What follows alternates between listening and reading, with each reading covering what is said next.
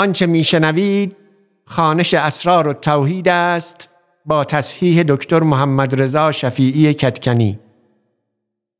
کتابخانه موقوفه فرهنگی ادب پاییز سال 1401 خورشیدی.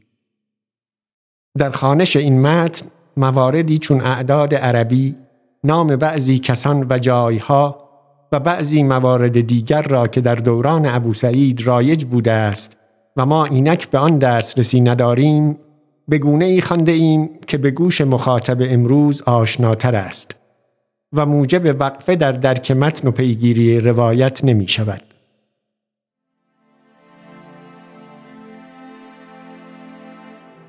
اسرار التوحید باب دوم فصل اول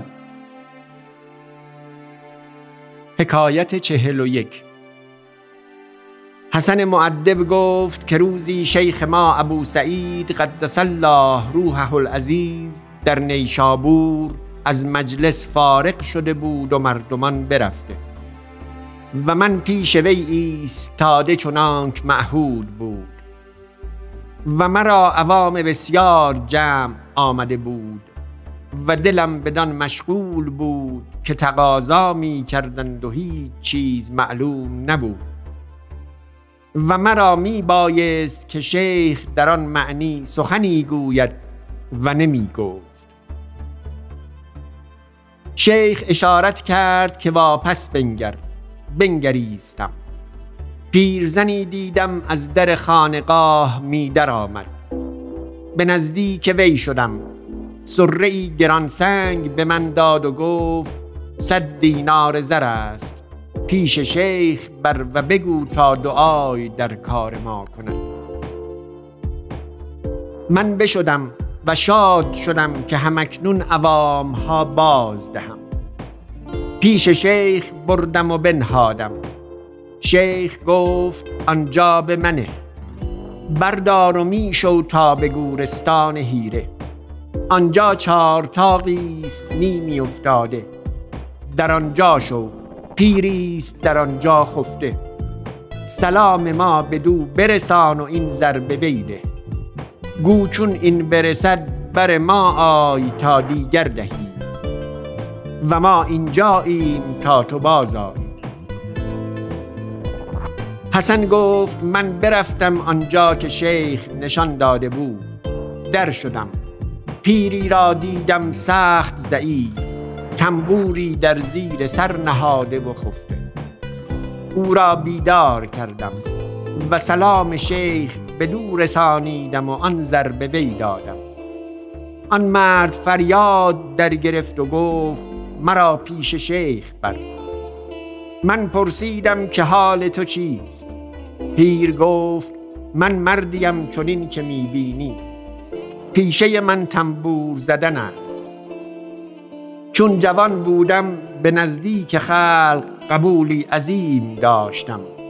و در این شهر هر کجا دو تن بنشستی من سوم ایشان بودمی.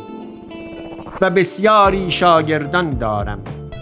اکنون چون پیر شدم حال من چنان شد که هیچ کس مرا نخواندی. تا اکنون که نان تنگ شد و من هیچ شغلی دیگر ندانم. زن و فرزندانم گفتند که ما تو را نمی‌توانیم داشت. ما را در کار خدای کن. ما را به در بیرون کردند. راه فراهی جای ندانستم. بدین گورستان آمدم و به درد بگریستم. و با خدای تبارک و تعالی مناجات کردم که خداوندا هیچ پیشه ای ندانم. و جوانی و دست زخم ندارم همه خلقم رد کردند. اکنون زن و فرزندم نیز بیرون کردند. اکنون من و تو و تو و من. امشب تو را مطربی خواهم کردن تا نانم دهی. تا به وقت صبح دم چیزی می‌زدم و میگریستم چون بانگ نماز آمد مانده شده بودم. بیافتادم و در خواب شدم تا اکنون که تو آمدی. حسن گفت بازو به هم با نزدیک شیخ آمدم. شیخ هم بر آنجا نشسته بود. آن پیر در دست و پای شیخ افتاد و توبه کرد. شیخ گفت ای جوان مرد از سر کمی و نیستی و بی کسی در خرابه نفسی بزدی. زایع نگذاشت. برو هم بازو میگوی و این سیم میخور. پس روی به من کرد و گفت ای حسن هرگز هیچ کس در کار خدای زیان نکرده است. آن از برای او پدید آمده بود از آن تو نیز پدید آید. حسن گفت که دیگر روز شیخ از مجلس فارغ شد کسی بیامد و دویست دینار به من داد که پیش شیخ بر شیخ فرمود که در وجه بام کن و من در آن وجه صرف کردم و دلم از عوام فارغ گشت.